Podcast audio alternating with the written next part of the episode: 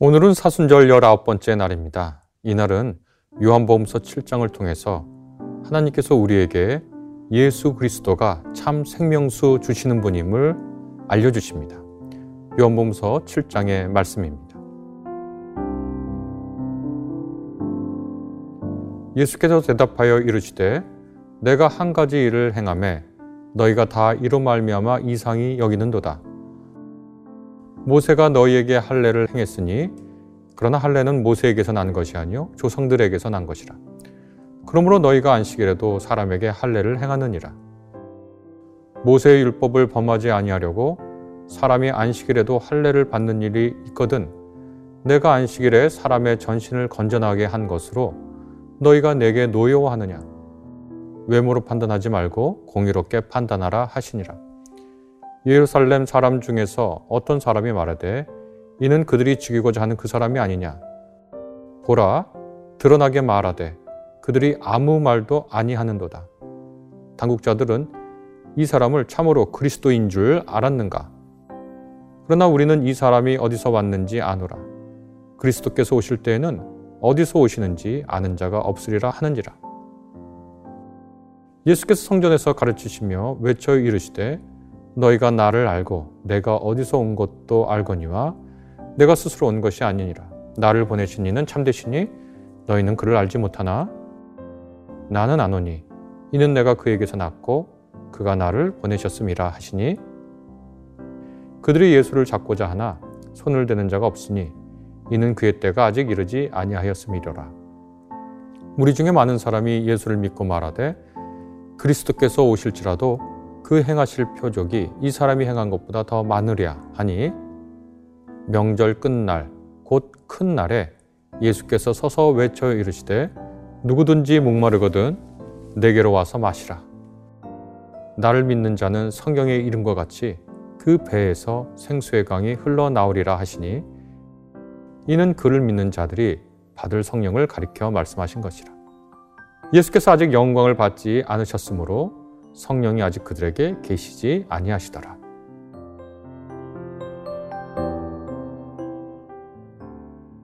오늘 우리가 읽은 요한복음서 7장은 바로 우리가 어제 다루었던 초막절을 배경으로 하고 있습니다. 초막절에는 사람들이 포도밭에서 수확을 하면서 초막을 치고 살고요. 제사장들이 매일 실로와 못에서 물을 길어다 재단에 붓고 그리고 밤에 등불을 켜놓고 있죠. 또 요한복음서 5장에서 베데스다 못에서 38년 된 병자를 치유한 사건을 이 본문의 배경으로 어, 하고 있습니다. 예수께서는 구약에 예언된 그 예언을 성취하시는 분이지만 우리가 예상하고 생각했던 것보다 훨씬 더 크고 풍성하게 구약의 예언을 성취하시는 분입니다. 그래서 초막절을 통해서 하나님께서 지키라 명령하시면서 초막절을 지키는 정신을 예수 그리스도께서는 더 풍성히 더 온전히 그 정신을 구현하고 계십니다. 예수께서 38년 된 병자를 치유하신 사건은 안식일에 일어났는데요. 병자가 다급하게 죽어가는 것도 아니고 또 시급한 상황도 아니었지만 예수께서는 그를 고치셨습니다. 일어나 내 자리를 들고 걸어가라. 이렇게 말씀했지요. 그 사람이 자리를 들고서 걸어가니까 주변에 있는 유대인들이 오랫동안 병을 앓았던 그가 쾌유한 것을 보고 예수님께 어떻게 나와서 묻냐면 또 그 사람에게 어떻게 가서 묻냐면 안식일인데 자리를 들고 가는 것이 정당한가? 라고 묻습니다. 너는 지금 안식일 법을 어기는 것이 아닌가? 라고 질문하고 있는 것이죠. 참 재밌지 않습니까? 38년 된 병자가 회복됐는데 그 사람들 눈에는 38년 된 병자가 회복된 것이 중요하지 않고 그들의 눈에는 안식일 법을 어겼는지 안 어겼는지가 더 중요한 사항인 겁니다. 그러니 안식일의 온전한 정신이 어디 있는지 의아하죠. 10계명 중 제4계명인 안식일, 안식일을 기억하여 거룩하게 지키라 라고 하는 이 계명은 출애굽기 20장과 신명기 5장에 왜 안식일을 지켜야 하는지 그 근본 정신을 얘기하고 있습니다. 하나님께서 쉬셨듯 사람도 쉬어야 한다. 그런데 이 사람이 쉬어야 하는 것은 단지 그 사회의 기득권층인 부유한 누구만 쉬라는 게 아닙니다. 남자도 여자도 나이 많은 사람도 나이가 적은 사람도 그 도시의 시민권자도 이방인도 곧 외국인도 그리고 심지어 동물도 그리고 노예도 같이 쉬어야 하는 겁니다.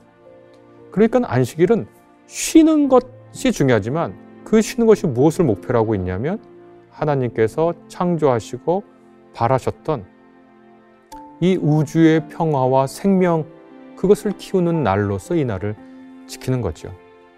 에덴의 원형을 되살리는 날, 잠깐 동안이라도 일주일에 하루 동안만이라도 하나님께서 이 세상을 창조하신 그 평화와 기쁨과 생명력을 온전히 누리는 날로서 안식일이 중요하고 바로 그것을 누려야 하기 때문에 일상을 멈춰야 하고 일상의 일들을 멈춰야 하는 겁니다.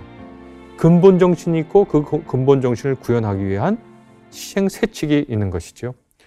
그런데 예수님 당시에 아주 법률주의적인 유대인들은 안식일의 근본 정신, 곧 38년 동안 병에 얽매인 사람이 새로운 생명을 얻어서 곧 안식을 통해서 하나님의 능력을 체험해서 생명력을 얻은 것에 주목하지 않고 근본 정신을 지키기 위한 세부 세칙을 어긴 것에 주목하고 있습니다. 참 어리석고 바보 같은 일인데요. 우리 스스로도 그런 일이 없는지 한번 돌이켜 봐야 할 것 같기는 합니다. 예를 들어 예수님 당시에 안식일을 지키는 여러 세칙 중에 하나가 요즘으로 따지면 약 1km 정도의 거리, 2000규빗 이상으로 거주지 밖으로 나갈 수 없는 것이고요. 어떤 물건을 옮기면 안 되고, 뭐 불을 켜면 안 되고 등등의 여러 규정들이 있습니다. 아, 이 규정들은 모두 생명과 평화와 안식을 다시 이 땅에 회복하는 그러한 근본 정신을 구현하기 위해 있는 거죠. 초막절은 어제도 말씀드렸다시피 제사장들이 실로와 못에서 물을 길어다 성전에 매일 아침에 번제를 드릴 때 번제단에 바치기도 했습니다. 이날은 초막절 제7일이며 이날은 바로 제사장들이 물을 길어 재단에 일곱 번 붓는 예식이 있는 이른바 큰 날이라고 부르는 날입니다. 초막절 이후 찾아오는 우기에 하나님께서 충분한 비를 내려달라고 비는 그러한 기원의 날입니다. 물이 있어야 비가 와야 농작물들이 잘 자라지요. 이른 비, 곧 농사를 시작할 때 충분한 비, 늦은 비, 곡식이 익어갈 때 충분한 비가 농작물을 잘 살리지요. 이와 같이 인간도, 인간의 영혼도 이 영혼을 살리는 물이 있어야 성장하지요. 생명을 살리는 물, 생명을 붙돋고 성장하고 성성, 성장시키는 이 물, 우리가 모두 이 물을 갈급하고 있죠. 초막절에 예수께서는 이렇게 외치십니다. 누구든지 목마르거든 내게로 와서 마시라. 나를 믿는 자는 성경의 이름과 같이 그 배에서 생수의 강이 흘러나오니라. 여러분 이 말씀은 초막절을 배경으로 하나님께서 이 땅에 생명수를 주신 것처럼 예수 그리스도를 통해서 38년 된 병자가 나은 것의 의미를 우리에게 증폭해서 알려줍니다. 예수께서 우리에게 생수를 주십니다. 생명의 물을 우리에게 허락하십니다.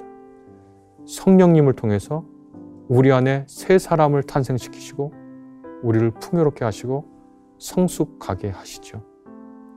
예수 그리스도를 만나서 이 이른 비와 늦은 비 모두 우리에게 충분히 내려서 우리가 주님의 은혜의 비 생명력을 낳는 그 생명수에 흠뻑 빠졌으면 좋겠습니다.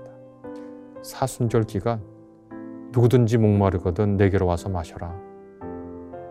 나를 믿는 그 사람 그 속에서는 충분한 생명력을 우리에게 주는 그 생명수가 끊임없이 솟아나오리라.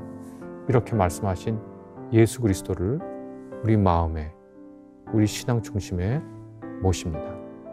누구든지 목마르거든 내게, 내게로 와서 마셔라. 예수 그리스도의 말씀이십니다. 우리 같이 기도하겠습니다.